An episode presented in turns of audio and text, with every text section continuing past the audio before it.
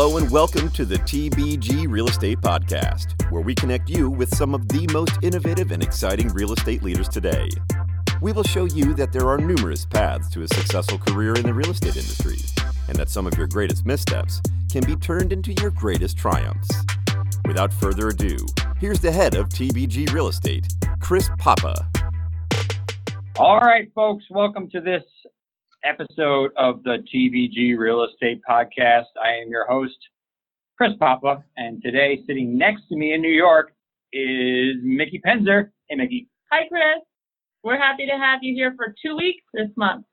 I'm glad to be here. It's brutally hot outside, and uh, this is the first time you and I have actually sat next to each other and did a podcast. Yeah, you, we've done it together in the same office, but from different rooms. So we're trying this out to see if this works better, worse, or the same. so far, I kind of like it. Yeah. We're not talking over each other as much. Um, and today, we are proud to have as our guest Stephan Leeds.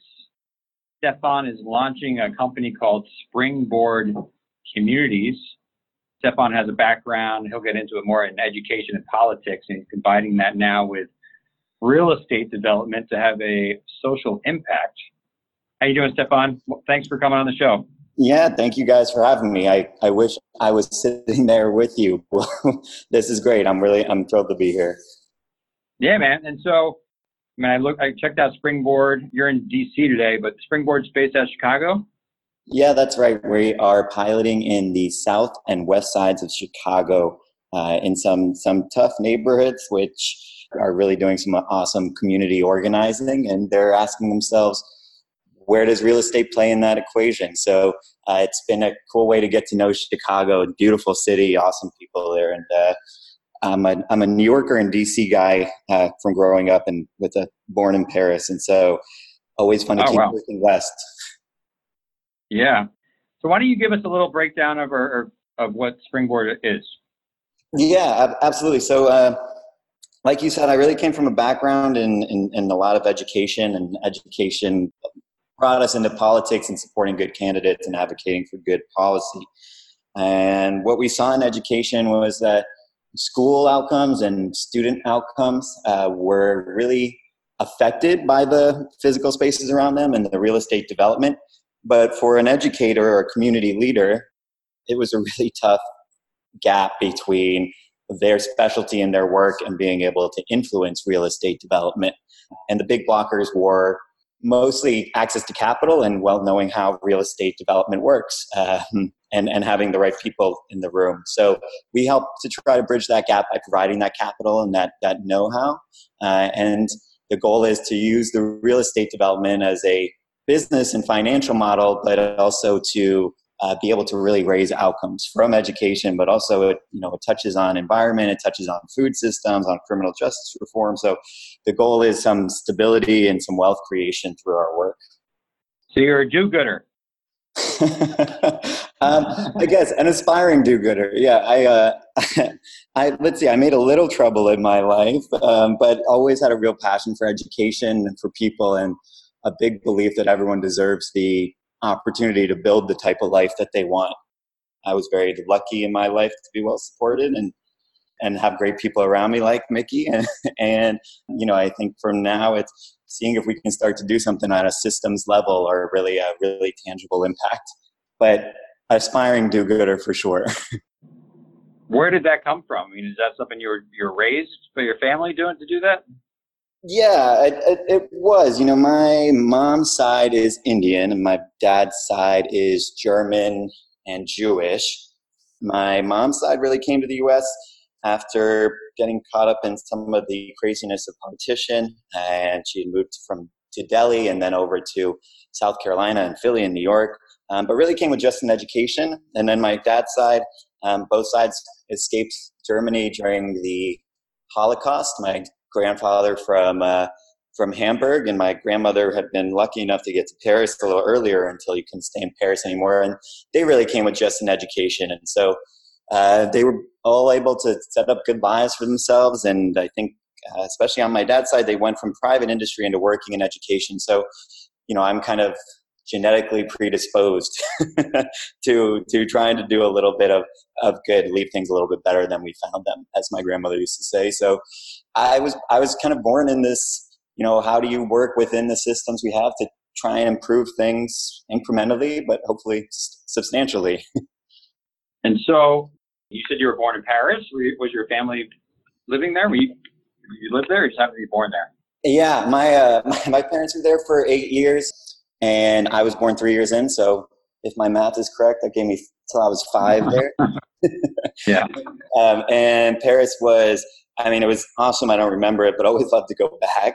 And they were there for business. So they'd been in the US for a while, and my dad was working in um, some media and working on the international branch of the company. And so that I think he asked my mom one time if you know they were she was open to working and or, or, to living and raising the kids in Paris.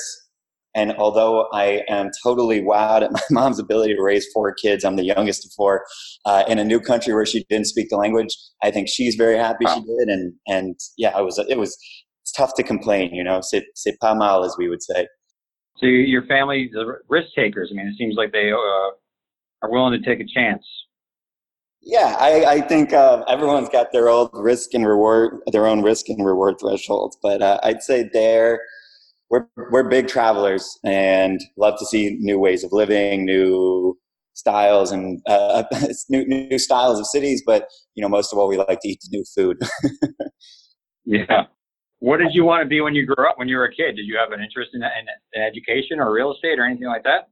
I can't believe I'm going to say this, Chris. When I was 13 or 14, I think I told my mom and dad, I said, what I really want to be when I grow up is a trophy husband.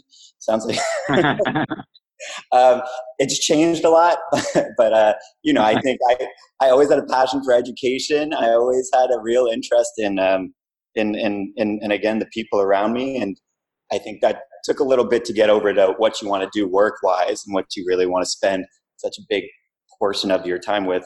But I tell you, it tells you a lot once you find it if you weren't really looking for it because you're like, oh my goodness, like I, I, could do this for the next five to 50 years, which is unexpected.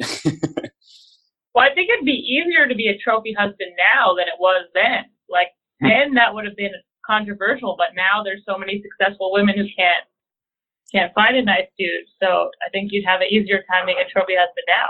See, my timing was terrible. Uh, it's not too late. It's not too late. That's right. There's, there, you know, millennials switch jobs so often that it could be a stint. Uh, just kidding. But uh, I, I, I think it's a great point, Mickey. I have two big sisters and a mom who are all a lot smarter and cooler than I am. Um, and I'll give it to my brother and my dad too. But I just, I, you know, they have amazing careers, and a lot of what I do, I uh, the successful parts of what I do come from them, and the rest of it I take credit for. so you grew up in D.C. Did you go to college, and then if so, did you study to be a teacher? No, but it's a great, it's an awesome question, Chris. I I, I love the question. I uh, I did go to college. I went to Cornell University. They have a hotel school there, which is kind of feeds restaurants, hotels, but also finance and real estate. Um, I had a real estate minor there. Loved uh, you know, loved, loved Cornell, especially when it was above zero degrees, and always had a passion for, for, for the business development side. I actually worked in tech up to starting Springboard, really tech education and some exposure to politics was my background. And I wanted to be a teacher, and I had volunteered in some charter schools. I'd volunteered in some public schools and additive programs that they have around schools, so things like after school or weekend programs. And it was actually such a shame. Like I started looking into teaching, and I it was and and some of our policy work has been around this but it it was such a tough gig you know? Like i wanted to be a teacher. I loved kids and they basically worked harder made less money didn't get the autonomy you know didn't get the upward mobility. Like there's a lot of things we're working on as far as eh, you know making it it's it's obviously so important. Our education system of today is, our economy of tomorrow. Uh, having great teachers and role models for the students is one of the most important parts and and i think know, as a country, we owe so much to teachers and probably have some debt to start paying back. yeah, I mean, my mother was in the, she worked in the public education system, and so I was exposed to the limiting monetary benefits of the teacher my entire life. And so I actually explored that. I, I was a sub substitute teacher in college, and I was thinking about doing that. And I actually took my teacher's exam, like the prax the praxis. Then I realized that yeah, there's a lack of mobility, upward mobility. It's like you kind of go there until you're tenured. I mean, being a teacher, I'm sure it can be amazing too, but it just seemed like I had more of a entrepreneurial spirit or something like that. But yeah, they don't really make it. Uh, there's not, you know, the carrot at the end of the stick. I guess is you're helping kids, but beyond that, it's sometimes it can just be like teachers become very institutionalized. I feel. Yeah, and, and, and taken for granted. I hear you, but I mean, I think the amazing thing about them is passion driven, right? It's a calling. I mean, people become teachers because they love it, and I'm sure your mom was that way. But you know, I think it's uh, it it's because a lot of times I think they're driven by so much passion and, and, and love for kids and the work that they put up with maybe too much sometimes. And I, I you know, I, I know I have good relationships with some folks from uh, the NEA and AFT and teachers unions, and they're they're heroes of mine. But it's it's something where you know there's always this kind of push and pull where they do everything because they really love the work and that love and, and respect needs to be reciprocated. And uh, what what did your mom teach? No, she was a, she was a school nurse, so she was involved with that. You know, she had the same pay scale as uh, you know the teachers and stuff. I don't like a job that says if you work at five percent of your capacity or 105 percent of your capacity, you're still going to make the same amount. Like that didn't make sense to me. Yeah. So there's pros and cons to the union. There, the pro is that there's strength in numbers, but the con is that it allows for that. Like you can't reward good teachers because you're not allowed to and you have to keep bad teachers on just because they're tenured. I've run schools because my mom runs a not-for-profit that runs schools, and it is really difficult when you have good teachers you want to reward and bad teachers you'd love to get rid of, but they make it really difficult on you. Yeah, Mickey, yeah. You're totally right. I mean, it, it's a it's not a black and white question, right, around the unions. Teachers insurance in New York is really good good, good, good. I mean, I think one one thing I would say is, you know, the all the high performing school systems in the U.S. have strong unions, and not every system that has a strong union is a high performing system. But it, it it is just about, you know, I think it's it's such a collaborative and it's such a fun thing about working around education or community development, right? Is is everyone really is interested in kind of moving the ship forward, and I know there's outliers to that, but I think it's it's such a winning piece to have a collective voice be represented in the discussion and albeit not without its complications and you know the second thing is chris to your point about your mom the one of the things that springboard really is built around and you know why your mom is is, is another hero of mine already is the like learning policy institute is a, is a research hub out of california and they find a 15 to 1 return for every dollar spent into school wraparound services. And that's pretty wild for society for a 15 to 1 return as, as a place to invest. And so there have been this movement of community schools around the country, which are schools that kind of recognize that that being a good school for you know 8 a.m. to 3 p.m. is is great and needs a lot of attention, but having mm-hmm. the stability and support for these kids um, and making sure they're kind of coming in ready to learn is is necessary right so these are schools that kind of address things going on outside the classroom through engaging the community and through fostering leadership locally and connecting with resources um, you know these are schools that are starting to address these these these kind of community wide obstacles towards good education and the exciting thing is that it's a really efficient way to invest in communities and invest in society is by using the school as a real hub for it. And, and we've all seen this with, with, with either our own kids or, um, you know, in, in conversations, like people have a funny way of putting their self-interest aside when it's a generational discussion. And I think that's really powerful to, to frame something in a way that we're thinking long-term and, and, uh, you know, generation, generationally, but also in a in a kind of collective I'm, I'm missing the word but uh, where where that but looking out for others primarily. So i was going to say go back to like so you were you had a passion for education and you studied real estate and then of course naturally you went into tech sales. How did that happen? That happened well so i worked in a couple different tech companies. I worked for a vc fund in, D- in new york for a summer called great oaks venture capital um, awesome group uh, and and really some cool investments that they make. Um, I worked for Fundrise, which is a real estate crowdsourcing tech company, and they've done quite well. They were really one of the early ones in the space. Um, some in marketing, some in education tech, and then I worked for a software company. Like when I went into sales in a full time capacity, it was with a company that did called Partender. It was software for bars, restaurants, hotels, airlines, really people who serve liquor and needed to take inventory and do better cost control. Great group, awesome software, saved people time and money, which was like it's nice to work for something you believe in, right? Especially if you got to sell it. Um, so it, it, was an awesome two years. I started out, uh, you know, as an entry level salesperson, ended up being their lead on on sales development for the company, and uh, still very close with them, and um, you know, still still always looking to help out. But it was really kind of a stopover to learn more about business development. Um, I always kept an ear and a foot towards education, community development, and probably never stopped talking about it as much as I should have. so, what's all this got to do with real estate? Like, can you tell us more about how all of this now feeds into what you're doing in real estate with this education and with everything? And yeah, because you've never developed a property before on your own, right? That's that I was going to say, I know a lot less about real estate than than definitely you too, and, and I'm sure most people on um, that you've had on as guests and, and have the pleasure of working with day to day. Um, the real estate model be, really popped up um, because well, we started by saying with access to political capital, some social capital, access to some financial capital, and you know, I had some early support from some family offices around the work, and with access to all this innovation and nonprofits and then social entrepreneurship, right, with this social economy that's popping up, like we know we can build a better type of community. And what does that look like?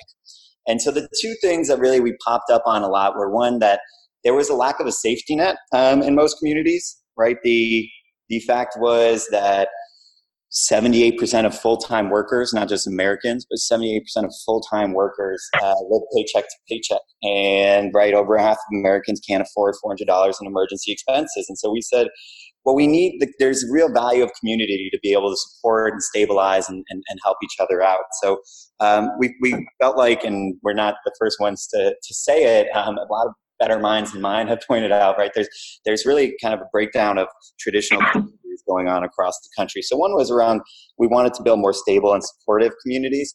And the second one was that we saw that there was a right and, and for some of the same stats, right, there was such a challenge in, in accumulating individual wealth and having access to resources. So the reason we really dove into real estate was we said in a lot of these communities there's a there's the ownership the home ownership or the rates of just owning assets in the community or stocks or things that can grow were really low. And so when we started kind of digging into that more we saw that you know the other thing that happened in a lot of really low cost neighborhoods is those home ownership rates were even lower. And they all kind of had this question of hey we know we're not going to be able to afford to live here for a while especially around urban cities right we've all kind of seen the process of economic development and you know slash gentrification. And uh, they they really sat there and said well what's the point of continuing to invest into our community if we know that in 10 years it won't be our community anymore? And and i think that's the biggest cost of gentrification. Is not the displacement but is that it disincentivizes people from investing in their communities. And so we looked at real estate ownership as the solution to a lot of these in that they could own growing assets in their community that they would have a seat at the table in terms of development and actually be the owner, right, and have the chance to really steer local development or sell properties. But in order to have that say, real estate ownership was crucial. And that comes with the question of, well, what do you do with the real estate? And so, really, it's all around letting the community, with development partners, with the expertise and with access to capital, like, hey, let them sit in the driver's seat of this real estate development process. You know, and, and so it became around selecting democratically and lifting up lifting up community leaders who had a real vision for their community. And so real estate's really just a tool for the community leaders as they continue to build it, um, to, as they continue to build up their community and make it a little stronger. That, that's a mouthful. Where can I dive yeah. deeper in? well, let's start at the beginning here. So you had an idea to do this. I mean, you have some business development experience. You have uh, experience with creating efficiencies through some of your tech platforms.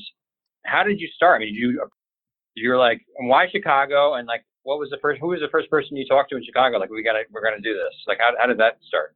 Yeah, we actually started looking in Baltimore because you know we sat down with Ray Lewis, the Ravens ex the Hall of Fame Ravens linebacker. Oh yeah. uh, how do you get Ray Lewis on the phone? How do you how do you sit down with Ray Lewis? How does somebody do that? I honestly I showed up to Tao for a meeting. Uh, it was Tao I'd over at 9th and 14th. Little free advertising for them, um, but like I, I showed up to Tao and there was an organization there called Power 44 that was focused on social impact. And, and the meeting was set up by some folks uh, actually in the crypto space. And they were, I think, looking for investment from Ray.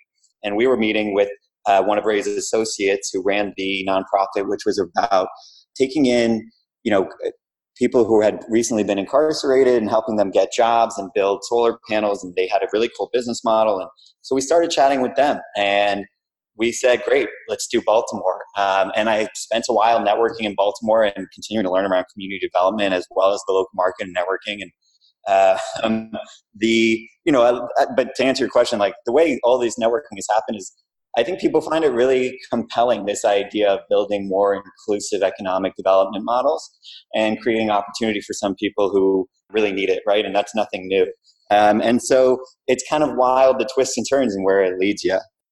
Under Armour has been pushing a lot of the community development in Baltimore. Oh, for sure. Yeah, we, we spoke with some folks from Under Armour. Johns Hopkins done a lot there as far as investing into real estate as well as some development around and supporting some projects. Um, no, there were a couple big players, and if you've seen, I mean, you know, downtown Baltimore and some areas have really started to boom. It's it's a it's a cool city. I grew up in D.C. most of my life, so uh, and then family was in New York, so I kind of have driven through it a bunch, and then starting to get to know it at another level is always is always fun with the new city. Wes Moore is also from Baltimore, who's now the executive director of Robinhood. Oh, really? That's very cool. Yeah. Um, so we, you know, we looked into it a year or two ago, and there was there was some cool investment going on. And I mean, I think you know whether you're looking at opportunity zones, you're looking at at, at local leaders um, and, and local businesses and, and, individuals who've done really well. Yeah, there's so much cool community investment going on, you know, and, and so looking at how you can kind of do shared ownership so that that investment creates wealth in the right pockets is, is really quite cool. How do they, how do you convince them to invest with you? Did you come up with a business plan or like, what was your, the, I mean, do you have like, oh, we have this property and like, and specifically what type of properties are you actually having investing in? Sure. So, so the the, the model right now, um, the development model ways the the kind of the structure that we use is a real estate investment co-op model. And that does two things. One, it enables this shared ownership um, and a lot of collective action because everyone owns a share and they can participate even if they're not really ready for to buy homes, right? Because a lot of people are not great fits for it yet. Um, but they can participate at different levels and and start to get shares in the co-op. So it kind of allows you to split up the ownership into shares like a corporation. The second bit it does is it allows you to kind of have a local board. Um, the board of that co-op can be comprised of local leaders, and so it means you have a kind of governance structure to decide what's going on with the real estate development. And as far as the type of projects we're doing, you know, and and this is a uh, this is for community development interest, but we basically we keep it really wide open. Our first projects we're looking at currently, you know, we're we're acquiring our first homes. We work with some education partners there that we engage some kids who've gone through a lot of tough backgrounds, but go through the social emotional healing to get there, and then uh, kind of develop some skills and get jobs that are quality union jobs. You know, fifty to seventy thousand dollars a year. And once they're making money, the question is, well, what kind of assets do they put it into? What kind of, you know, what what kind of home are they supposed to live in? And these things are skills that they don't know how to navigate. And you know, when I needed to learn how to navigate, right, I call my mom, and I think there's not just not always support network around. Um, but so yeah. right now we're starting with housing, but the model is can invest into commercial properties, can invest into civic projects, infrastructure, uh, housing. So I don't want to get ahead of ourselves, but but the goal is really to have a, a, a central body of community leaders with a great vision, collective ownership around them, Um, those have all the ties to the community you need, which can mitigate some risks and help out with the, the uh, with the future work. But you know, the model is really about saying, hey, with development partners, what can't they develop, right? As long as it's a good real estate plan and and environmentally sustainable and inclusive to the community, those are kind of our three uh, right check boxes for any projects we take on. But it's a diverse range of, of real estate assets. Um, the goal is to be able to develop for community plans and needs. Mm. And so you find a house, right, in Chicago, or are you building this from like scratch, or you find one and you fix it up? Yeah. So in Chicago, they have a, they have a um, they have a good number of vacants. They also have some uh, some of our community-based organization partners are rehabbing houses already and teaching kids construction skills. And so we, you know, there's there's kind of these other players in there who find houses. But yeah, our goal is to get the kid in a house that's basically turnkey, but help the kid understand how do you pick that house, right? How do you finance that house? How do you boost the value of your home and by investing in the community? So there's all these kind of almost curriculum that we build out for students around real estate ownership, trying to trying to make smart real estate owners and even some developers. And so you find the house, and you get some investors, right? Is that correct? You get like some maybe like a big outside investor and then a couple of community investors to own this property? Yeah, that ballpark, yes. I mean, we'll it'll vary the capital stack for even each one, but uh, yeah, that's the idea, right? Some a little bit of philanthropy, some debt financing, and some community investment, um, time wise as well as money wise.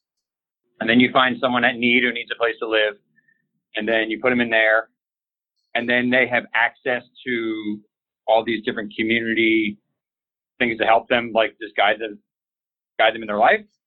Yeah. So, so let me tell you. I mean, the you know, you asked why Chicago. The reason why Chicago is uh, one, it's it's growing, but that's really this is just why it works. But it, it's growing. Population is some projections have a doubling in population by 2030. I mean, it's it's going through a lot of change right now. But the biggest reason we landed on Chicago is actually our local partner there, uh, a guy named Dr. Flavian Prince runs an organization called Meta 24, and they are, um, you know, like I said, they're re-engaging kids. We kind of have a five-step process that goes from skills to uh, jobs to wealth accumulation, which they're already doing these three things, and so we they are really provide kind of a community or sorry, an education to community pipeline. So those are our future homeowners, our future business owners, and they're the ones who fuel the need for a lot of real estate development is that there's folks already on the ground spurring the economic activity. Gotcha. And so you have two of these now in Chicago, right? You said? Uh, we well, we our local partners have been working there for 20, 30 years. Um, where we we're picking our first three to five houses with some of the students who've come out of the program. Uh, so it's first it's first development. So the real estate part we are actively figuring out. Yeah. So you found some local real estate developers too. You didn't. So uh, you just had you had to bring some local. Is it some like nonprofit developers, or did you find some just people who no. wanted to help the community, or how did how did you find the community, the real estate development people? You know, I would say um, we well we we because our partners have been working there for 20 years. They had a great network across schools, governments, businesses, um, community-based organizations, and, and definitely some real estate uh, development firms that we have lined up with, as local partners that can help kind of cut some of our learning curves about the local conditions as well as real estate development overall. Um, you know, I, I would say uh, or we place a heavy emphasis on kind of delegating expertise about what works in the community, right, to this proven community leaders. Um, I use a similar strategy in my hiring and management, right? And my role is really to continue to adhere to the vision and, and advocate relentlessly for the community, but mostly bring in the right resources. So having people there who um, have navigated these. So, you know, we're, we're working folks who set up real estate investment co-ops. We're working with folks who've done local development and just kind of doing it in a way that, uh, well, what I learned from tech was right, start small and, and have something that can scale. So as, as we go, we wanted to grow a lot in Chicago and it's something that we're hoping can work in other markets as well. So in summation, your your advice is to partner to your weaknesses. Yeah, yeah, I'd say, uh, you know, like you, the like to your question, how do you get a meeting with X? Right? It's my my strength was around listening and supporting and pulling together the right people. And so, yes, I would say for for the community development, for understanding what it's like in these communities. We brought on local partners for understanding real estate development there. We brought on local. So yeah, I'd say it's starting with there's a great exercise called Leadership Compass. Um, you know, but there's all these different ways that you can start to really kind of chip away at your strengths and weaknesses. And, and, and yeah, I'd partner or hire or do something about covering up your weaknesses. What does Springboard look like now as far as the employees? So we got, um, I, I started it in August 2018. Uh, that's when I got the nerve to quit my job and really start focusing on this. In that time, we have gotten support from the Colorado University School of Education. We did a service agreement with them. They sent over three, you know, three PhD students, and NYU they have a Furman Center and they run the program called Capstone around sending professors and students. And so their real estate school, um, graduate school, is is has sent over for students and professor. But it's all really been kind of uh, thought part partnering and building the model, and now we're kind of getting to that rubber hits the road part. As far as you know, full time, it's mostly it, it's it's really about our local partners, and we have some great support from from board members. Um, but it's it's really we're in a kind of fundraising to build boards and bring on the first houses stage, so we're early. That's awesome. And what has been the what has been the hardest part so far? Uh, no, honestly, it's a fun part because it's like you know, and and and I'd love to hear a little bit more about about about how you guys put together, um, but we can do that offline sometimes. But uh, how you put together your organization, but you know, there's this kind of consistent. There are consistent light bulb moments, but in order to need a light bulb moment, you're you got to go through some of the confusion, right? Um, and so yeah. it, it's it's a consistent like there's something to figure out, and um, you know, we I research and network and get to a light bulb moment, and then that leads to more questions. So I think there's this continuous cycle of of you know when you're building something new with proven models, it's a combination of research and uh, not sleeping and thinking about it. Um, but you know, it's a yeah. It's the hardest part, honestly, has has been, you know, I think that with something that's early stage and new, that it's that it's about building up the credibility and resources to continue to validate it. And and it just takes time to figure things out and to bring on you know kind of to continue building that movement.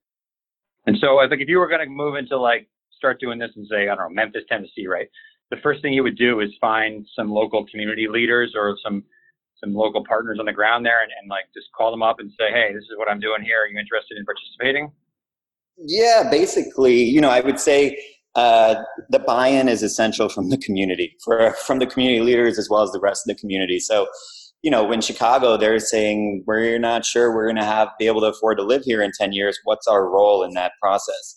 Um, but right, it starts with successful community leaders, and you know, I think one of the big things you learn really quickly when you start looking into community development is communities don't change because of outside parties, and they don't change according to outside parties' timelines or investment models if you want it to come from within the community, right? I mean, there's there's other ways to change communities without having them on the table, but if you want to do things inclusively or collaboratively with them, then it's a lot of the listening and supporting. And so, yeah, the first thing is, I mean, and we have a lot of interest from a lot of different markets, but I keep telling people we have to figure out it works before we take people's time up with it. But it starts with leaders with a real vision and a great network to kind of start building the movement locally and and Dr. Prince, what he's built in Chicago is, I mean, it's it's incredible. I studied school systems. You know, we toured uh, international school systems with some of my education work before. We toured successful school models.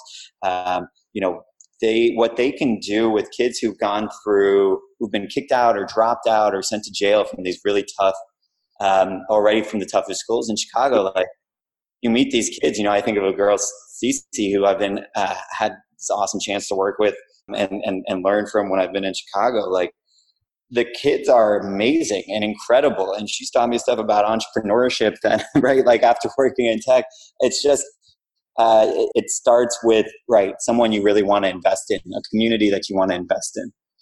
Uh, and that, so your know, role now, is, what's your role now? Are you going around, I mean, you and Mickey, you guys can tell it, but you guys met on a panel. I mean, what was the point of that panel? So we actually met first through our mutual friend David Holman. Oh yeah. Who, and then we sat on a panel together. Why were you on that panel, Stephan? Uh, well, it was an impact panel. It was called Total Impact, um, that, which which was great, and it was all about how to use real estate and housing. What are investment opportunities in real estate and housing? that have a positive social impact. And uh, you know, Mickey is quite brilliant and, and, and, on the on the frontier of a lot of the uh, a, a, lot of practices going on. And I guess they brought me on to be the crazy guy talking about something new. well, so the point of the conference was that there are a lot of family offices and foundations that are interested in investing and getting a profit, but also creating social impact. So there were four people on this panel. One was Nathan Taft from Jonathan Rose, um, who's their head of acquisitions. One was Nadav, and he does a lot of Class C, Class B housing. And then I was on to talk about it from like the family office foundation perspective, and because my mom works in a lot of these communities, and so we have like a different on the ground perspective. And then Stephan was there to talk about a lot of the community aspect because you really can't do this kind of stuff without engaging the community because it won't go anywhere. Yeah. And you won't do it right because you we can come in and say we think we know what needs to be done, but without the actual users, it would be like creating a product without beta testing it. Nobody would do that because you need to know someone's going to buy the product. And just because this is a captive audience doesn't mean they shouldn't also have a say in how it happens. So yeah. That's a lot of the reason why we had Stephan on because we work with a lot of these community leaders. And Stephan, are you always looking for new family offices to, to invest with you? For sure, we're always looking for you know for partners and supporters of the idea. I mean, we're trying to build a little bit of a new dynamic for development, which we call democratic development. Um, you know, I think just to back up what what uh, and I, I appreciate you raising it, Chris, because yeah, absolutely. I mean, this work takes resources, and and we you know, I mean, we have the right pieces in play, and there's there's kids who need homes, and there's a new vision, right, that we're really trying to work towards. Um, and I think a big part of it, Mickey, you touched on, is that people deserve the say, right? And to go geeky in economics for a little bit, like you know, and if when you say in economics that if not all stakeholders are present when they're putting together deals, that leads to eg- negative externalities, right? Or externalities, just some of which happen to be negative.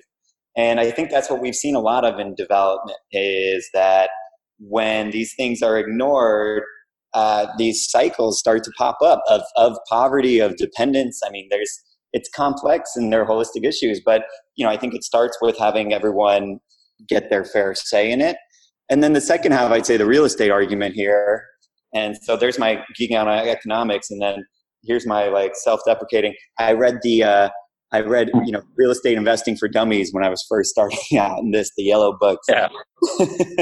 and, and, it, and it talks about in these neighborhoods, right? It's like real estate's about, if you're investing in, in, in less established markets, it's about investing or, or, or building in the path of progress, right? And so with my education background, I said, well, a lot of people are already generating some progress, right? How do, can we connect uh, you know, community development and, and education and economic opportunity that's popping up or activity that's popping up from it, and um, help kind of create a new cycle, right, where that economic activity is shaping the community around it, and then that's going up in value, and then you can invest it back into the community, right? So it's about this kind of new cycle of, but well, it's a, a local economy, really. yeah. Well, you're an amazing guy, man. This is this is this is awesome. I would, uh, I personally would like to get involved, and hopefully do you, do you take on like volunteers or how do you how's that work? Can, I, can an individual like myself help in any way? Yeah absolutely. Well we take cash and checks. No i'm just kidding. Um, but we but you know i think it's there's so many ways to get involved. Like i said i really come in and, and love to listen and, and learn from um, from the community but from folks in the real estate world and folks in education and people who you know i mean the cool part about community work is investing in communities is proven to boost happiness. It's but it's proven to invest civic engagement, education outcomes, health outcomes, right? Environmental education. Like we get so much interest from uh, from groups working in each different part of these communities, which is the cool thing about community, right? It kind of touches on everything, and so. Uh, we're always looking for new perspectives, new supporters, board members, volunteers, hires, uh, funders. It, you know, there's it's it's movement building, and I think the everything we do is around collaboration and inclusion and, um, and sustainability. Well, certainly, so, as you build out your company, we can be here to advise on that. Since the, for self plugging, we we are recruiters, um, so we're happy to at least you know, donate our time and advice on how you can build true. out your organization and and those kind of things. So at least you have us at a minimum on that. Yeah. I, I Well, let's get to let's get to our, our, our rapid fire questions. It's not really rapid fire, but we just have these kind of standard questions we ask all our guests. Are you ready? All right, I'm ready. I'm in the hot seat. What is your favorite book or most influential book that you recommend to someone? The End of Average, I read about a year ago. It's a book by Todd Rose. He does uh, brain, he, he's, he's a neuroscientist at Harvard. He talks about how everyone needs to follow their own path, like their own timing, their skills are contextual, and he just talks about how measuring things on average, like looking at the average numbers or the average performance, usually serves to slow down um, productivity and efficiency rather than boost it. Uh, and the example they use is the U.S. Air Force was having a lot of crashes and underperforming until they started customizing the cockpits to the pilots rather than customizing the cockpits to the average pilot. And the U.S. Air Force did pretty well after that. Gotcha. So do you have any podcasts besides TBG Real Estate that you would recommend to our listeners? Um, yes, I actually am a big fan of, uh, of, of a podcast called Community Made, which has a lot to do with finding your balance between your work and your life, but also brings on amazing guests like, um, you know, from Gary Vaynerchuk to, and so on, right? So it's a lot of big entrepreneurs who built large businesses, but they kind of go a layer deeper into uh, the people who help them get there and, and, and the type of life that you really want as you continue to do this type of work. And I've loved that one. And then I, you know, I listen to some, some, I'm a Dr. Death fan and some other ones, but, but, but uh, Mhm. Community Made has, has been, has been really big in, in figuring out my own calendar, schedule, work-life balance, and, and kind of keeping the right mentality day in, day out, which, which helps hopefully, well, hopefully will help be successful. Speaking of uh, work-life balance, I, I'm big into meditation and uh, like working out. Do you have anything in your life that kind of keeps you keeps you balanced and centered? A hundred percent. I mean, I'm a I'm a basic guy. I just I just mean, uh, you know, I'm very close with with friends and family, and I try and do something, uh, you know, fun, like purely social and separate from work, which sometimes I have a tough time doing unless there's other people in the room. So, one, I'd say the people in my life I'm so grateful for, and um, and I'm lucky to have them, and hopefully the feeling's mutual in some cases. And uh, but I, I do. I, I work out. I, I like to go. I run uh, a couple times a week. I lift a couple times a week, and I do breathing exercises about ten times a day, even if it's just for thirty seconds or less.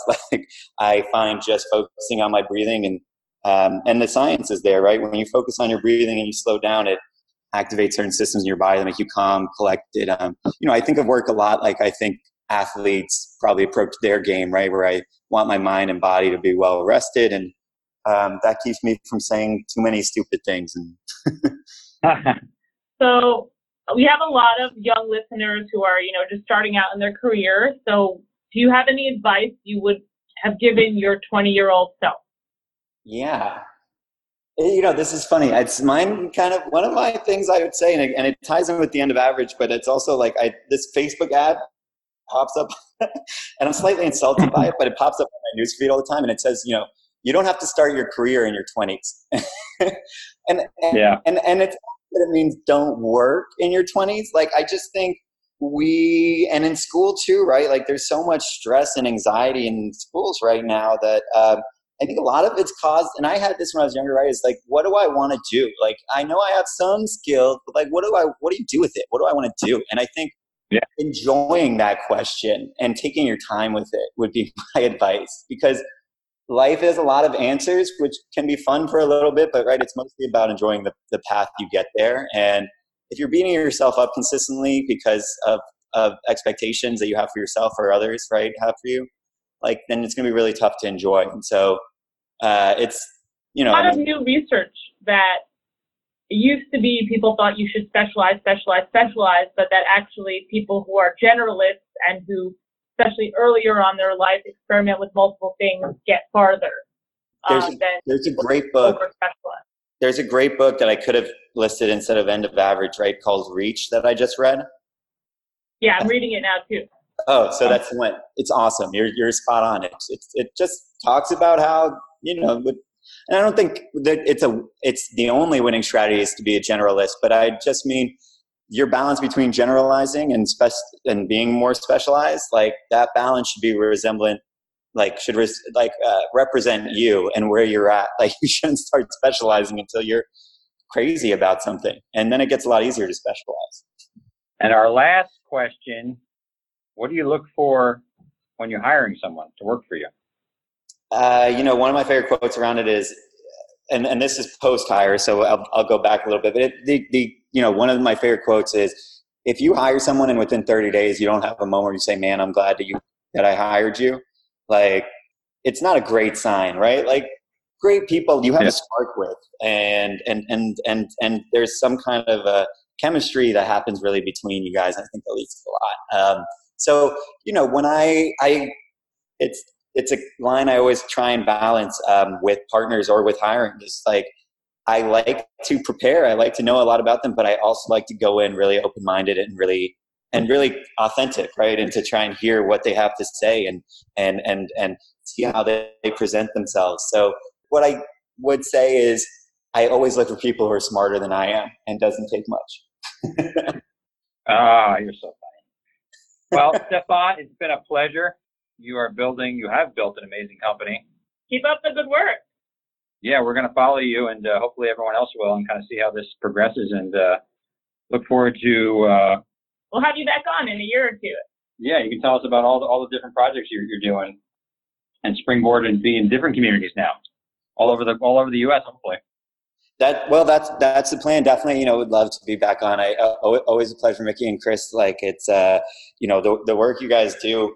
Uh, well, beyond that, we're gonna definitely be using you for hiring. You know, I mean, it's like I I think the the impetus for this work is that there's great people with a lot of skills and you guys are definitely in that. And uh, we're can you know all together. If we put our heads together and kind of work towards a common goal, uh, some exciting, fun things can happen. So uh, I really do appreciate you having me on, and um, I'll look forward to catching up in New York soon.